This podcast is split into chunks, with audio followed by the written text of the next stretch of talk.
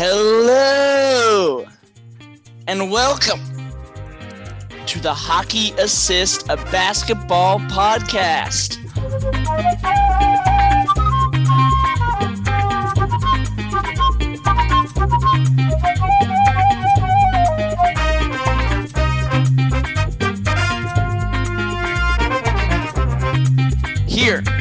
We have conversations that give basketball fans deeper perspective on the game by connecting what's happening on the court to the sport at large.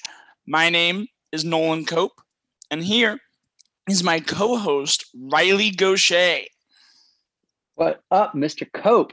How are you this fine Tuesday? Actually, I don't know. Is it Wednesday in Bangkok? It, it, it's a beautiful Wednesday morning here in Bangkok. Um, blue skies, some clouds floating around. The view out the window is is quite nice as it is every morning. So I oh I can't I can't wish you a happy 420 then. Is that what I'm what I'm hearing? No, my my 420 was yesterday, and um, sadly went uncelebrated just due to the illegality of a lot of things in this country. Oh, but uh, yeah, that's that's right. I I am supportive of my brothers in arms back home, properly celebrating the holiday. I, But uh, anyway. I was uh, for some reason awake at 4:20 a.m. this morning, and uh, heard heard a lot of my neighbors having a grand old time. So, so that was funny. The fact that you were up at 4:20 this morning doesn't even surprise me in the slightest bit, nor Yeah. will it surprise many of our listeners. But uh, What can we've got to say? We've got to jump into this episode because we've got a lot to talk about and not enough time to do it. So we're going to jump straight into the shoot around. And the opening topic that I want to bring up is the New York Knicks. Because the New York Knicks have been getting a lot of love lately on a few different podcasts, on a few different articles floating around the internet. And uh, the Knicks are being celebrated as having turned things around, right? That even though this season may not go any higher for them than the sixth seed in the East, if they're lucky, a second round appearance, even though their their ceiling isn't much beyond that, they're being celebrated as a successful season for uh, a few reasons. Mainly, number one is that they, for the first time in a long time, have young players who are good and control of their picks. And secondly, that the culture around the team has shifted from the negative funk around James Dolan and around uh, Phil Jackson. And people are pointing towards the hiring of Tom Thibodeau and the culture he's installed and gotten buy in from his young players is something that is going to potentially make New York a place for free agents to go to. No longer is it just the mecca of basketball, but it's a mecca of basketball with promise. Okay, and I can actually back it up a little bit. And the first thing I want to say is congratulations to all the Knicks fans out there. It's been since Linsanity in 2012, since you've had a little bit of fun in your fandom. And uh, this is big. This is huge. The playoffs are a big deal, and Julius Randle is a legitimate all star. And I want to say congratulations to all of you.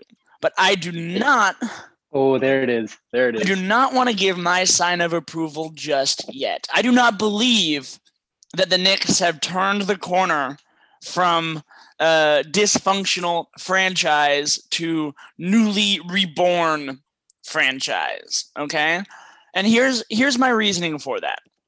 All right, it comes back to Tom Thibodeau because Tom Thibodeau is the person who is largely credited with this cultural turnaround.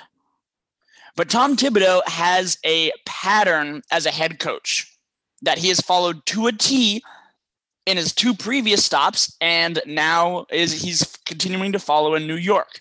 And that is show up, turn around a franchise that had previously been moribund and sad, have some fun in his first season or two, and rely heavily on veterans and just piling on a ton of minutes onto his starters' legs. Okay. Now, he's done that again in New York, giving minutes to guys like Reggie Bullock, Derrick Rose, and Elfrid Payton over uh, maybe some of the more developmental projects such as Obi Toppin and Emmanuel Immanuel Quickley that the Knicks want to see.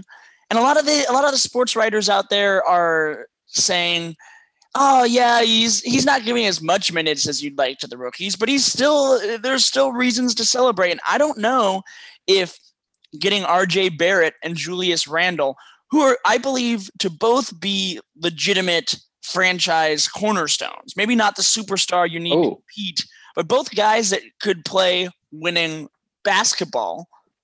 Okay, hold up, hold up. I have to I have to get into this then.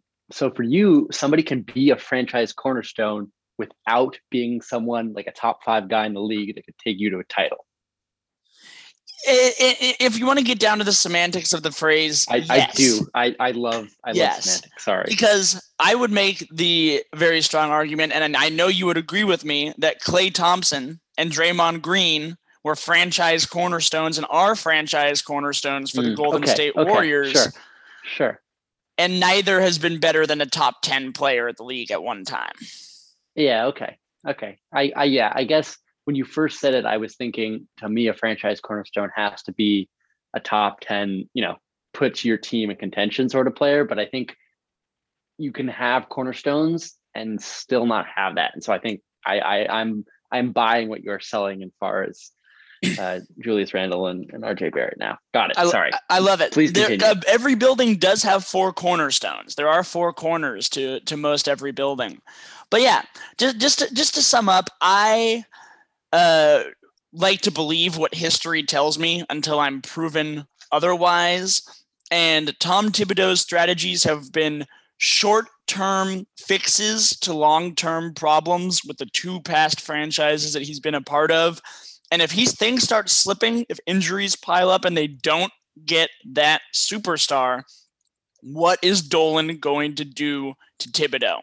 What do you, what say you about the about the Knicks uh, status, Riley? Yeah. Um, so I mean, as you were describing this, I was thinking about a man from an entirely different sport, but one that has caught the uh, even even the sports savvy people in America by storm this week, which is European soccer and the parallels between Tom Thibodeau and Jose Mourinho are are fascinating. I'm not sure if you are well aware of Mourinho's reputation and, and his history being the quote unquote the special one. You know, he he won in a series of like 10 years. I just read a, an article on the ringer last night to, to get kind of some of these um, facts, but in a series of 10 years, he won like four Champions League titles with, with Porto, uh, you know, a random, relatively random Italian team. He, he went back and forth to Chelsea, you know, Real Madrid. Like he had just sensational success all over,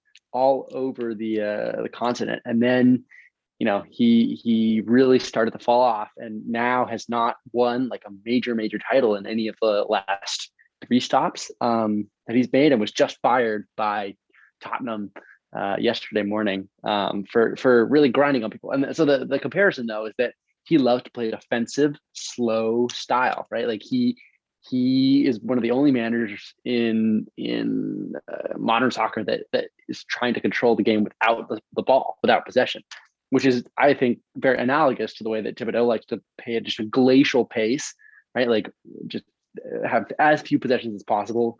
You know, really rely on his stars to do a lot of work. Um, and so I think that those parallels are strong. And I personally have no trust in, in Mourinho. Like I knew right as soon as he was hired by his most recent club that it was never going to work. And I was just waiting for him to get fired.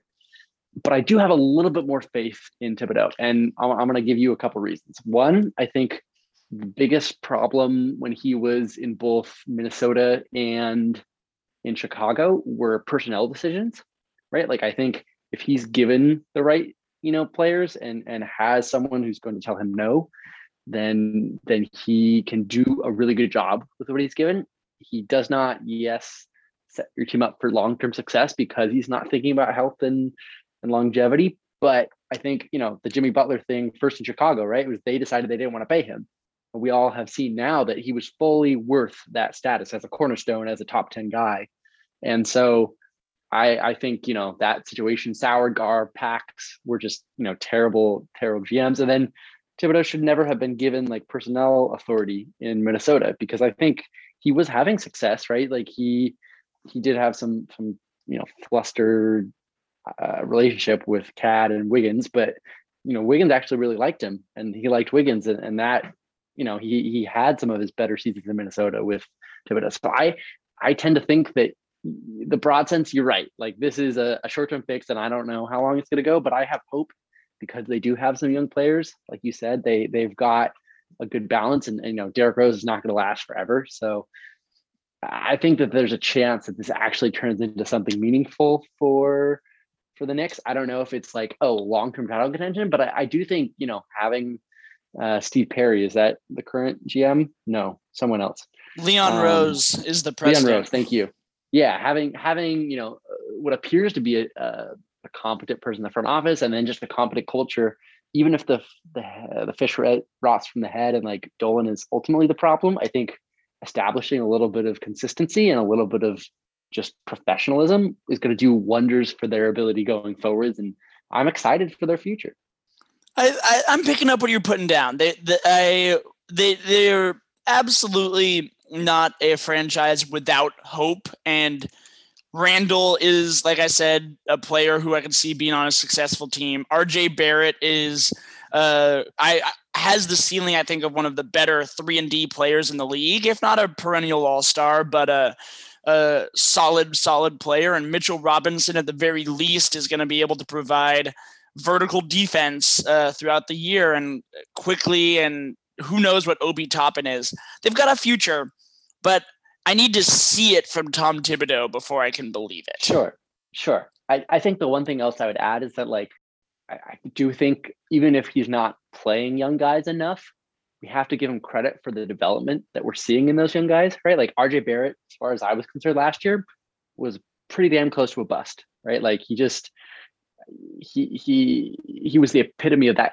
draft class being kind of weak after the the top two of, of and Zion. And so having just, you know, seen him like make meaningful strides for Randle to who's been a very good player, like I really liked since his Laker days, but you know, seeing him blossom and be able to employ his skills and, and have meaningful improvement in his like vision and his ability to shoot, like all of that, I think, you know, we have to say, okay, either we pretend like Thibodeau had nothing to do with it, or we say he is beneficial for some for some young dudes, even if his you know strategy and and management of the team isn't isn't developmental focused. You know.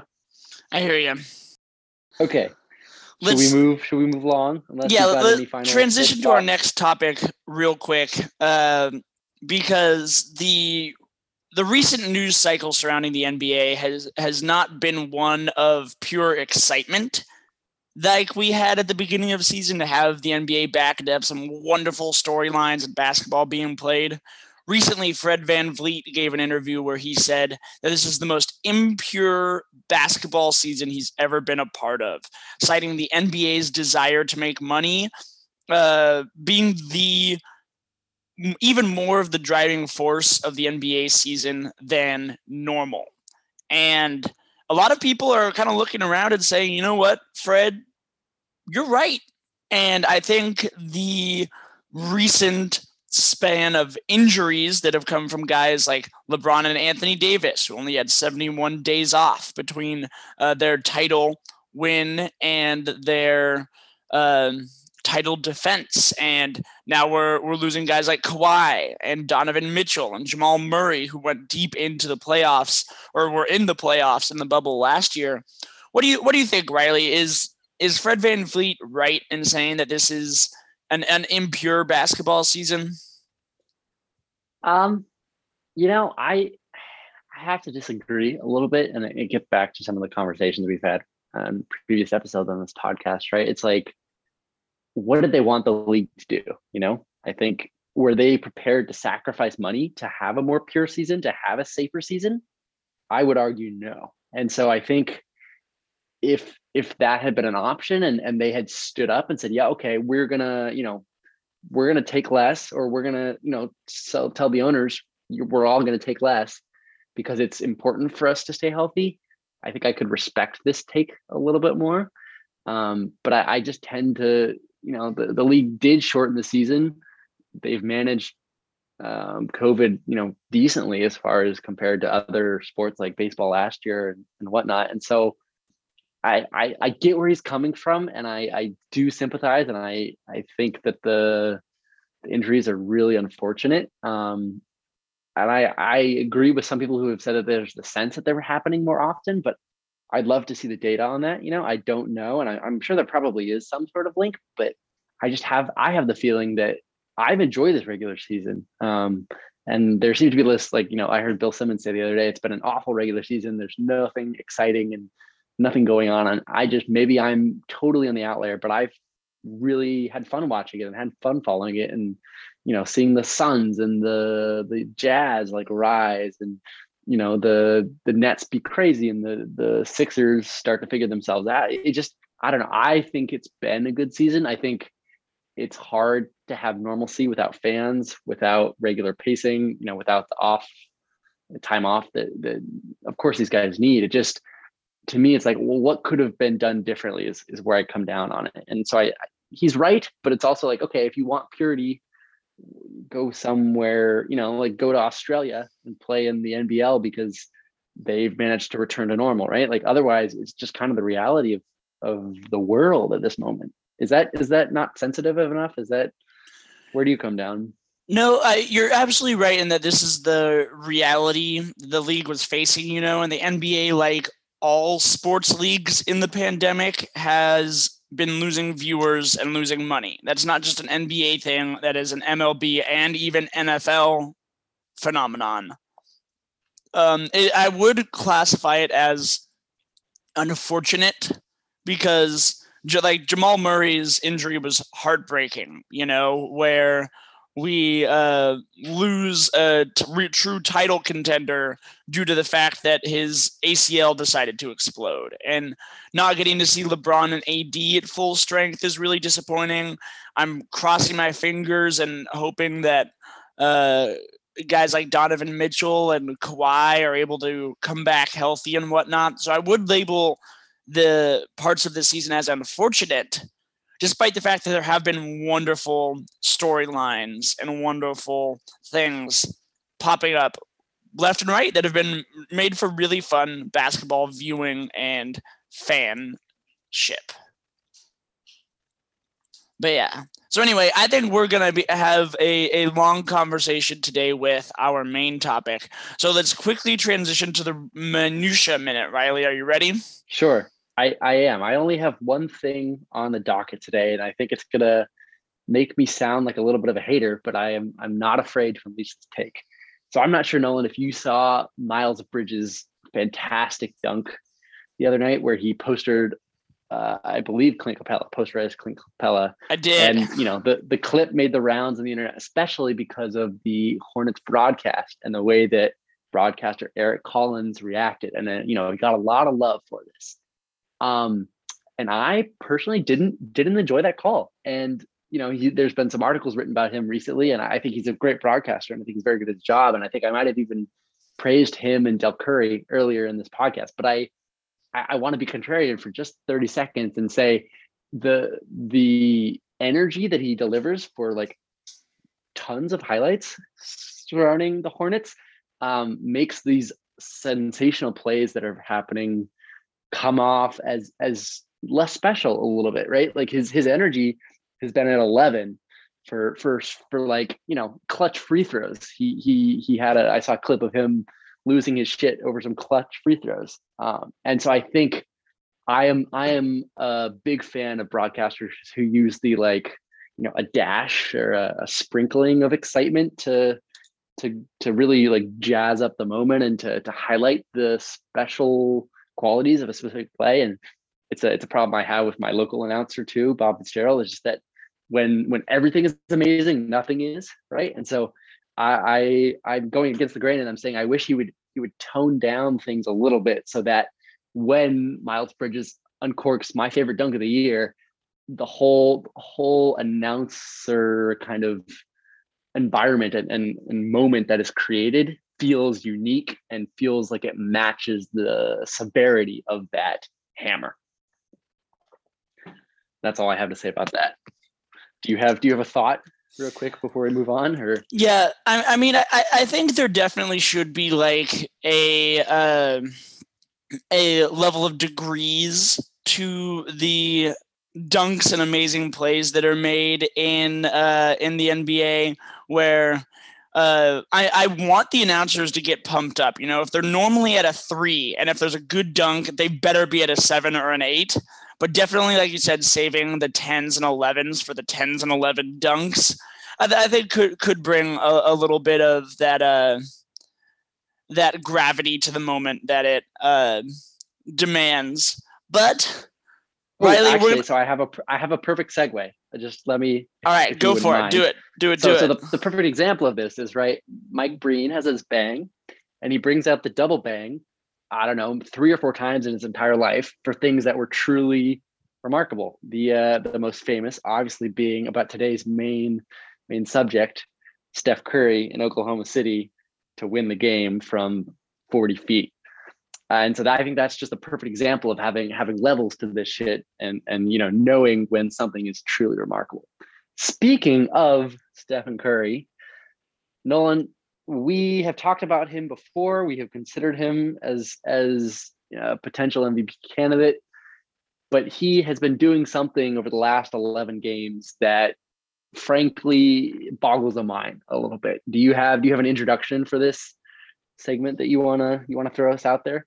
Uh, we uh, we did mention we have mentioned Steph Curry on this podcast before. We mentioned it when wondering about Steve Kerr's season building strategy. We mentioned it in our MVP episode when you labeled Steph Curry as your MVP of the season.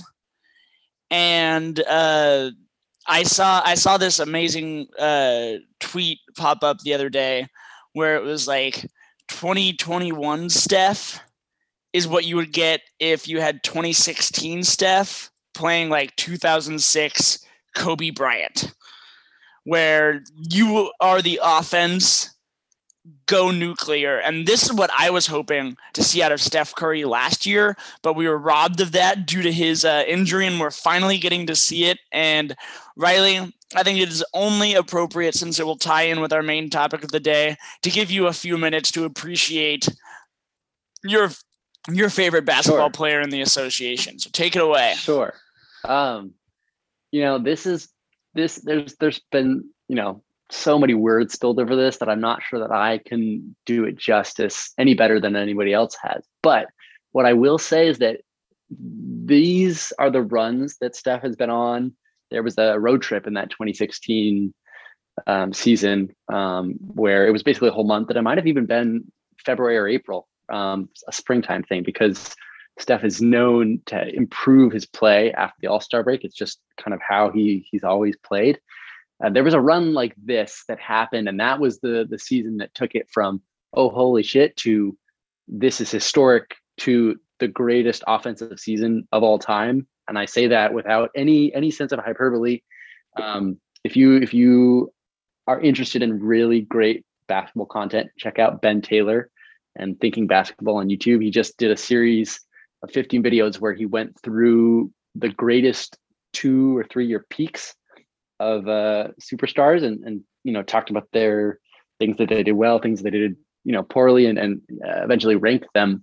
And he had Steph uh, all things encompassing, I think seventh. And then he had Steph just on offense as the greatest um, two or three year peak in NBA history. And he considers that 2016 year to be the greatest season offensively in history. And so that's not somebody who, you know, uses hyperbole a lot. So I, I take that opinion and, and I run with it. Um, all of that is to say that like back then and and, and right now, I, I set aside my life to turn on the TV and watch Warriors games, even more than normal, right? Because there's just a sense that even as much as we all expect every shot Steph to take to go in, it, happens to some degree, right? But now it feels like it's every single time. It just it and he's doing things that the confidence, the swagger, the the creativity are off the charts. The just the the willingness to try stuff that should not work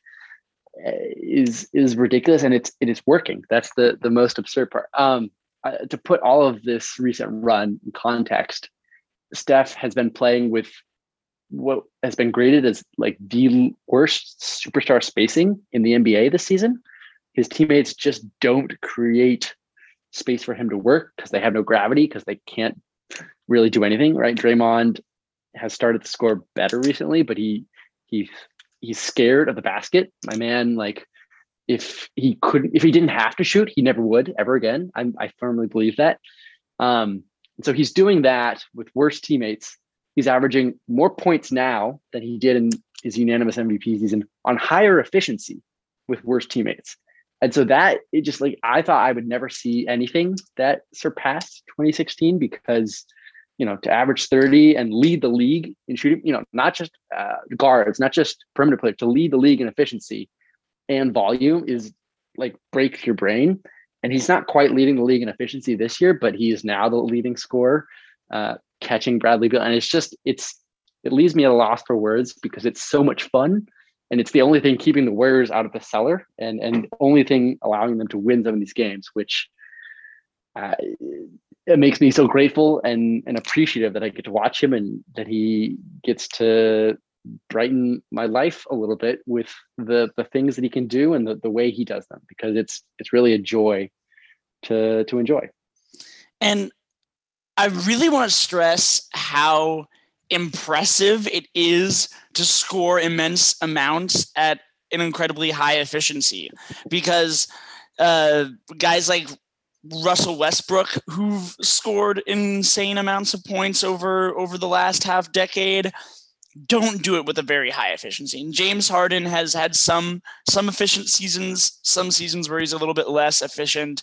And so to be able to do what Steph Curry is doing is an anomaly he's scoring at more efficient marks than LeBron James has in, in the majority of, of his career. And a lot of people recently have been seeing this, noticing this, watching this, and saying, why aren't we talking more about Steph as the MVP of the league? And even other people, when they make the claim that Steph is the best player in the league, are still kind of at a point where they are getting laughed out of the room. Steph has never been considered the best player in the league because it was either LeBron or Kevin Durant over these last five years.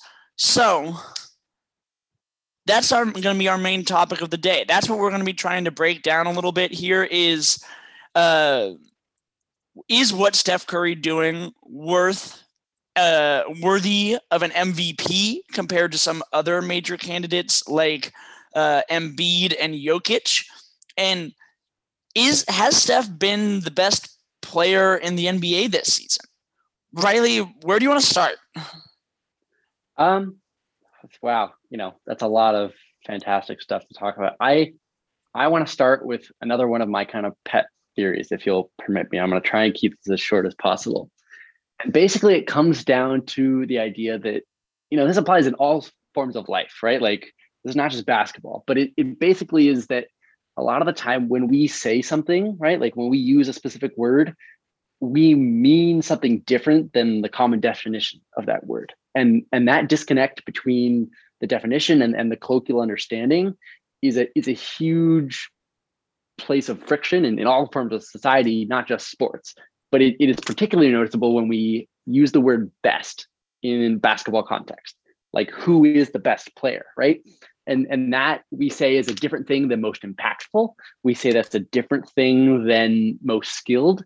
And to me this has always been frustrating because I, I like i can get it and i can understand that there is a, a criteria for being best that is different than who contributes the most to winning but the fact that those two things are like not the same is is very frustrating right? To me the best player is the one that you go right who's gonna help me win the most games and then to the largest degree.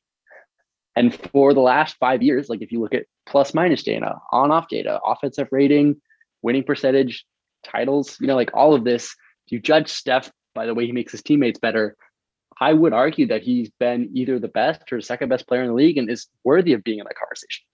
But I understand that when almost everybody else in the world says who is the best player, what they really are saying is who has the fewest weaknesses. They're they're looking at a check uh, a checklist of of the potential skills that you need to be good at basketball, and they're not rating them as one is more important than the other. They're saying who can do the most things, and so that's why somebody who is seven feet tall, in terms of Kevin Durant, and who has you know the ability to cross people up and has an unblockable shot, and also is able to block more guys at the rim, is considered better than Steph, even if Steph is probably uh, a more impactful basketball player, right? Like Steph contributes to winning, I think, and, and is able to leverage his gravity and, and his ability at a, at a higher level than KD. I'm not saying KD's a like a scrub, right? That he's not able to carry teams or whatnot, but I just think there was a reason that in in the playoffs, like the Cavs sold out to stop Steph, and they let KD waltz down the court for a number of open dunks in the finals, like the greatest, potentially greatest score of all time. They weren't as scared about him as they were about Steph Curry. And so I basically this all comes down to like when I hear best, I, I in my head I go, okay, you are counting height in there. You are counting length in there. You are counting like girth, like how strong a guy is physically. And you're you're to say Steph can never be better than LeBron because LeBron could hypothetically defend bigger guys, or that KD could grab rebounds more often because he's taller. My argument is that that best should really just be about winning and should it be about impact. Because at the end of the day, if we're doing the classic Bill Simmons laser aliens, you know, fate of the world situation, it doesn't matter how many different things somebody can do or like, you know, even if Steph is like the worst defensive player in history, if his offense was so good that it made him more impactful than everybody else, I would pick that guy. You know, and so I, I think I just I get frustrated with the way this conversation goes, and I'm wondering what that argument, you know, does that carry weight to you, and how how do you define best, and what do you think, Nolan? Yeah, so it, this this is a a question that I have wondered at before because I think oftentimes to sort of build on what you're saying, when people say who's the best player, like even in my brain, when I wonder who is the best player, my brain goes to two entirely inane uh, hypotheticals right away. The first one is if I'm comparing two people, I wonder who would win one on one. And the second thing that my brain goes to is if I could take a player, clone them four times to have five of this player, would they be able to compete against or beat other teams of the cloned best players in the league? Right. And both of those hypotheticals are fun. Both of those hypotheticals are Uh, like like really do take into account like how complete of a basketball player are you? Because I, I, I really do i really do like believe in like like why i consider lebron to be the best player in the league is because he is the most complete player in the league. He can score pass and defend at levels that are higher than almost every other person in the league can score pass and defend at but the problem with those two hypotheticals is they have nothing to do with the game of basketball. Right? They have nothing to do with at least five on five basketball. With right? yeah, they have nothing to do with five on five basketball where you're surrounded by other four teammates. We haven't invented the ability to fully clone people yet, or if we have, the government is hiding it from us. So we'll we'll never we'll never be able to figure out whether five LeBrons we- versus five Kawhis versus five KDs how they would do in a in a tournament of champions, you know? Now, now I'm just sad that we never really stormed Area 51 and got the cloning technology out there with the, the Naruto runners and whatnot. Um, I, I think about that far too much, Riley. but so like it, everyone is going to have these different opinions. Everyone's going to have uh, their own different uh, definitions and that's okay and that's what allows these debates to uh, continue. But I I don't know if it's because the Warriors' dominance was boring by a lot of people, and I promise to everyone listening, this is not a podcast dedicated to convincing you through propaganda purposes that Steph Curry is the uh, best player in the NBA and the MVP. Maybe that's Riley's uh, uh, goal here, but it, it, it's it's cer- certainly not mine. But I think knowing that we take this these hypotheticals, the one-on-one or the five clone hypotheticals, if we take those away, we we, we broke down value in players uh, in our MV in our midway point of the season MVP conversation. We may have to do it again at the end when we have all of our information in front of us. But if you're interested on our opinions there, go check out that episode. But I think it is absolutely fair to say, despite how many people may disagree because they're they're Lakers fans or anyone but Steph fans, Steph belongs in the conversation here. And for anyone who was like system, system, like star cast of players over the last few years, even though they wanted to ignore like all those numbers you said earlier, Riley, what uh, his on off splits were when he was surrounded by three all stars versus no all stars, and how they were consistently better than any other Warrior, better than Klay, better than Durant when those guys were all off the court and Steph was on, or when all of them were off and Kevin Durant was on, people wanted to ignore how dominant Steph was in those minutes. And I don't know if they can ignore that anymore.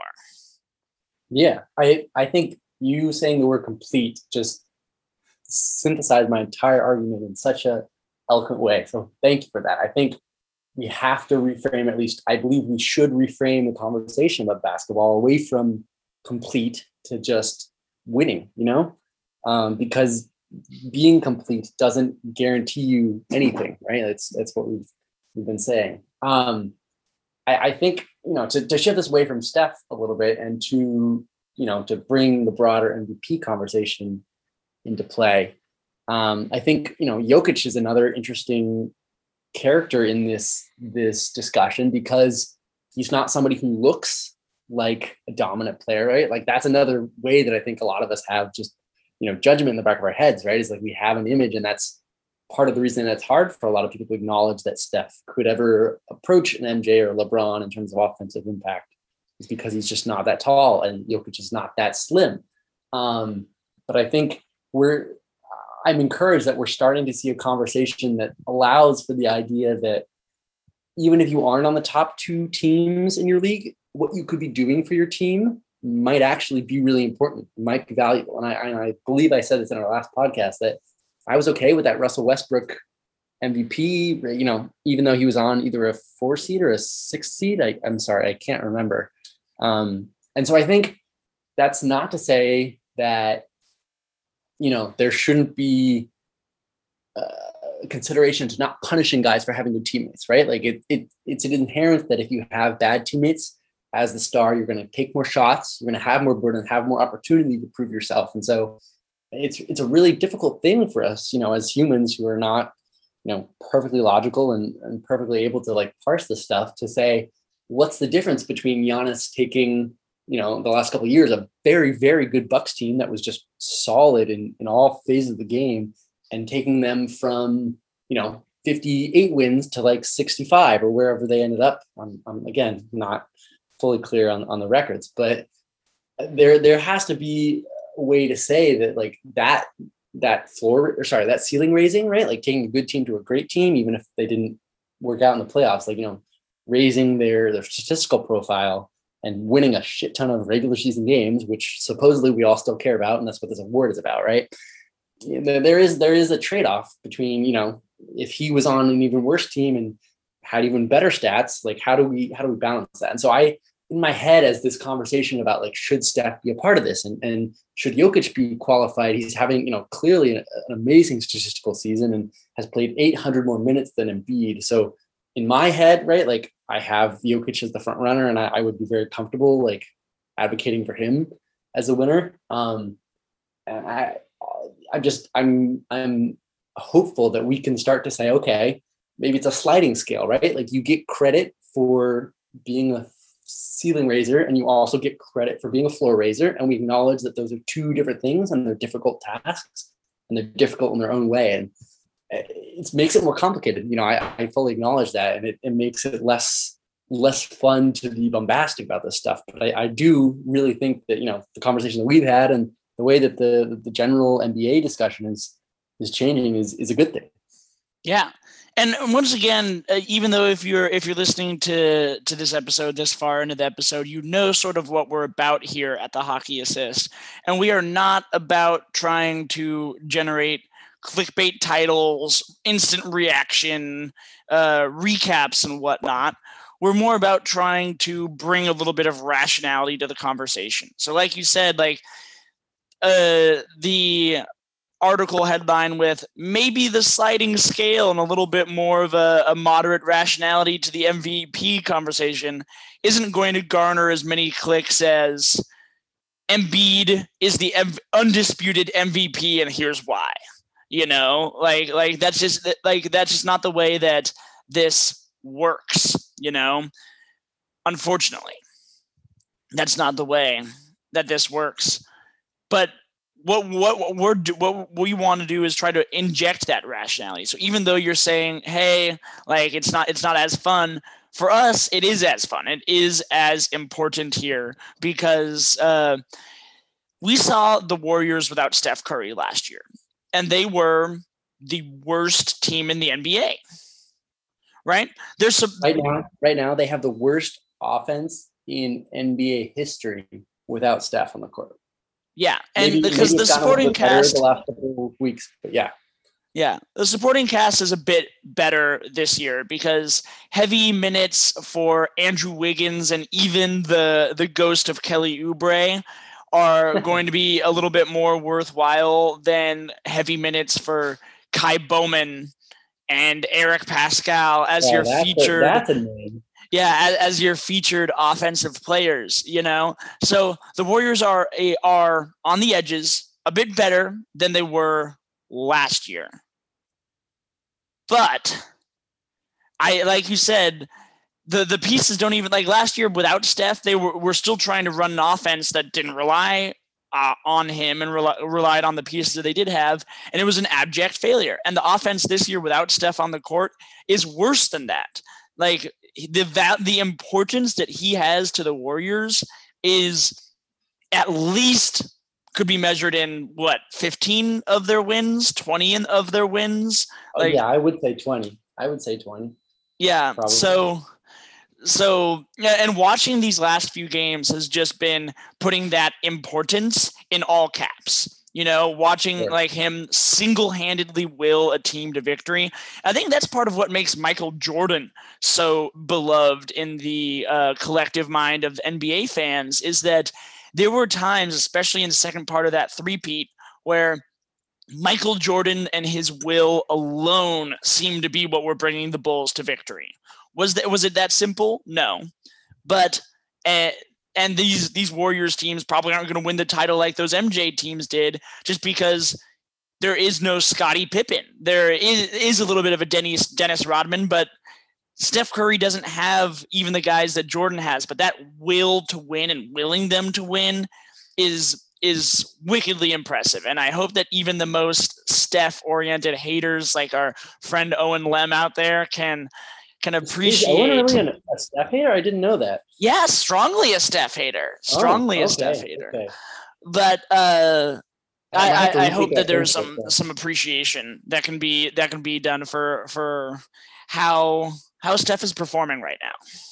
Sure. Um, I, I agree like wholeheartedly with all, all of that, of course. Um, so now, Nolan, I really I like want to shift this to like who is your pick at the moment for MVP, and has the kind of recent discussion changed the criteria that you would use, right? Do you think that this should be more of a best player in the NBA? Do you think like this recent run has established Steph as as the best player? Like where do you kind of come down on on this debate? You know, we've talked about the debate, let's have the debate, you know? Yeah. So in, in terms of the best player this season, like I am a I am a big believer in um, I am I am a big believer in considering all sides of of the equation quite obviously and with all sides of the equation looked at for me it really comes down to the the three names that we've mentioned so far because with the amount of missed time, guys like LeBron and Anthony Davis aren't able to quite have had the same effect. And uh, Dame has, who was my original pick for MVP at the midway point of the season, uh, his overall shortcomings are reflective of some of the Blazers' uh, shortcomings of late, especially defensively. Someone like Giannis has actually relinquished a lot of his offensive role to Khris Middleton and Jrue Holiday, and the numbers are are still impressive, but with him relinquishing some of that a little bit, it, it does come down to the dominance this season of Jokic, Embiid, and Curry. Those three things have have impressed me beyond just about anything else. And uh, Embiid has had one bigger bigger injury scare. Steph had a little bit of one himself with his uh, sprained butt, as a lot of people were were liking to joke. Yeah, wait, but, hold up. Sorry, we have to acknowledge that this entire run has been with him wearing a butt pad because his tailbone still hurts to the point that like walking is not comfortable. That's I just completely forgot about that until you brought it up, and, and it's a, just another you know little thing that makes this whole thing so much more mind blowing. Yeah. That that being said, I don't know if any player like like like Embiid is fun to watch when he's at his best. I don't know if a primarily interior scoring player can be the best player in today's NBA. So for me, it comes down to the electricity of Steph and the absolute unstoppable, like slow moving freight train that is Nikola Jokic. And I don't know if I like it, it it surprises me to say that a guy like Jokic could be the best player in the NBA this year, but that man is ridiculously good. And the the Nuggets have yet to fully stumble without Jamal Murray. I don't know if their ceiling is as high without Jamal Murray, but Jokic has been a bigger part of his his team's offense and movement and everything than even Steph has. I'm blown away by Jokic and I feel like with with LeBron missing the amount of time that he has had, Kevin Durant missing the time, everything that's gone on with James Harden, like I think this might be the year that Jokic steps up as the bet at least in the regular season. All all things will be will be shown in the postseason, but in the regular season, has Jokic not been the best player in the league? What do you think? I I um, hmm. it's really close, right? Like I I still think two-way impact counts. And so I for my money, I might still pick Giannis. Yes, I I still am, you know, a little bit leaning towards being complete. Um, and that's in terms of of defense too, because I think, you know, someone like Giannis who who is such a great defensive player and a great offensive player, right? Like it's not like, you know, he's he's half of the puzzle. Um, I would put him in that conversation still, even if his his playmaking duties aren't up there. I think his stats have been, especially recently, really, really, really good, um, and and pretty pretty on par with you know what he's been doing the last couple years. So I I find it hard to exclude him.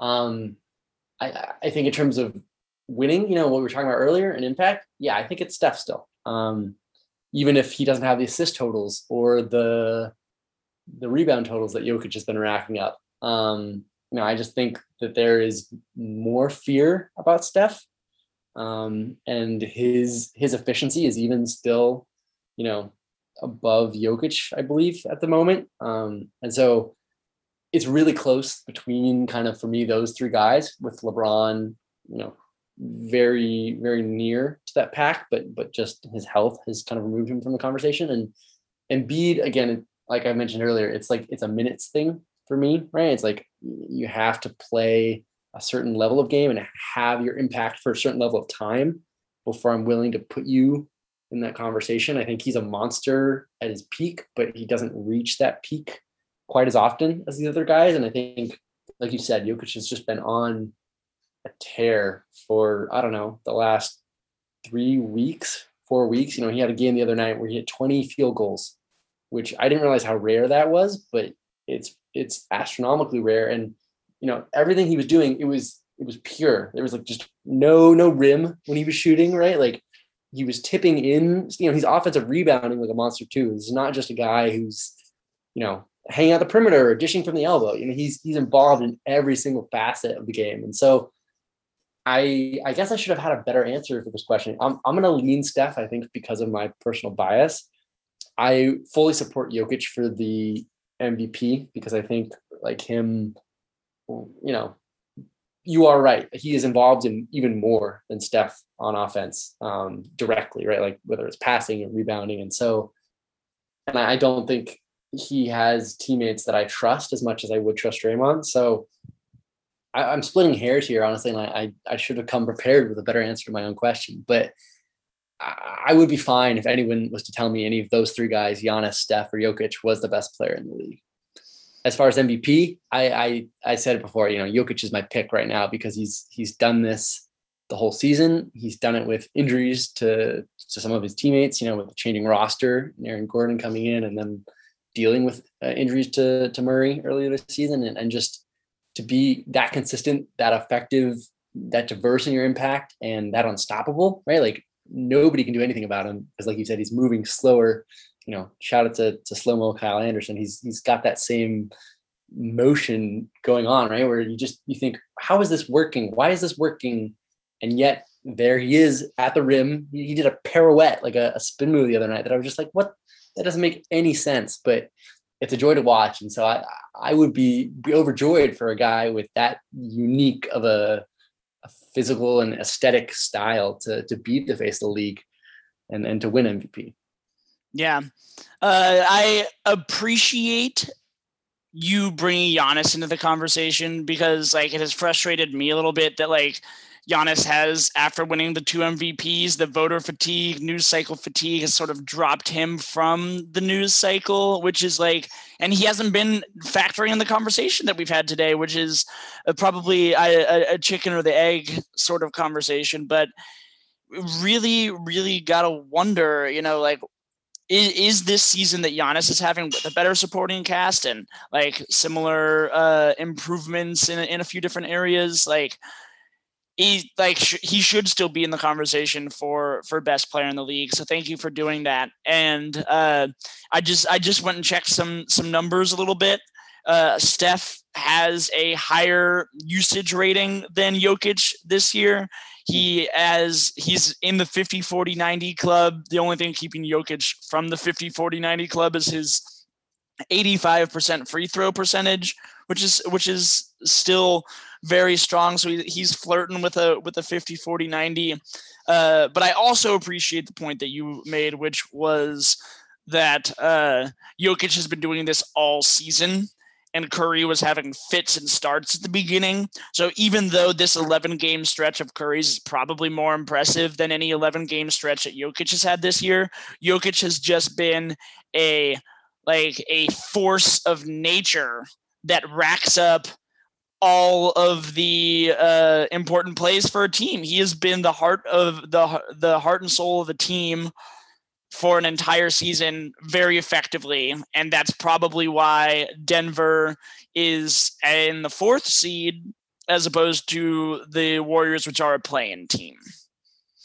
Yeah, yeah, that's a that's a great way to put it. And I, you know, to echo the thing that I said earlier, I just think it's it's dope that we're evolving beyond the stupid okay if you're not on the top two teams in the league um you know you can't be in consideration for this work and and that reminds me there was an apology that i need to make um and this is going to surprise a lot of people but i need to apologize to one james harden um because i think you know in the last five years when he was having his herculean scoring run of 30 points a game for it was like 30 30 games in a row um i i dismissed it a little bit right? Like i i fully admit that i'm a hater and i don't enjoy him or the way that he plays. And i kind of minimized the impact of of what he was doing. Um but you know in hindsight it was really fucking impressive the way that he carried those rockets teams um you know especially before cp or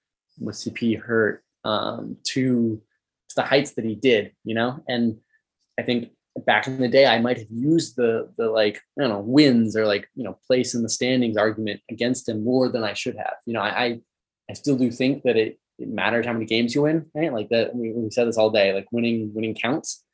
Um, but I was probably more dismissive of that that campaign and, and that you know run and, and the meaning of it than than I should be. And and I again apologize to James Harden for that. So I still I still, you know, like would have picked Steph over him because I think efficiency is a key point there, right? Like, you know, what Steph's doing right now is, is blowing Harden's efficiency back in the day out of the water, right? Like he he's doing it on on fewer shots and, and scoring more um and, and way fewer free throws. Um, but at the same time, right, like that that was a really impressive run, and, and Harden's very good at what he does. There you have it, folks. Riley, that was very big of you. That was very big of you to to make that apology.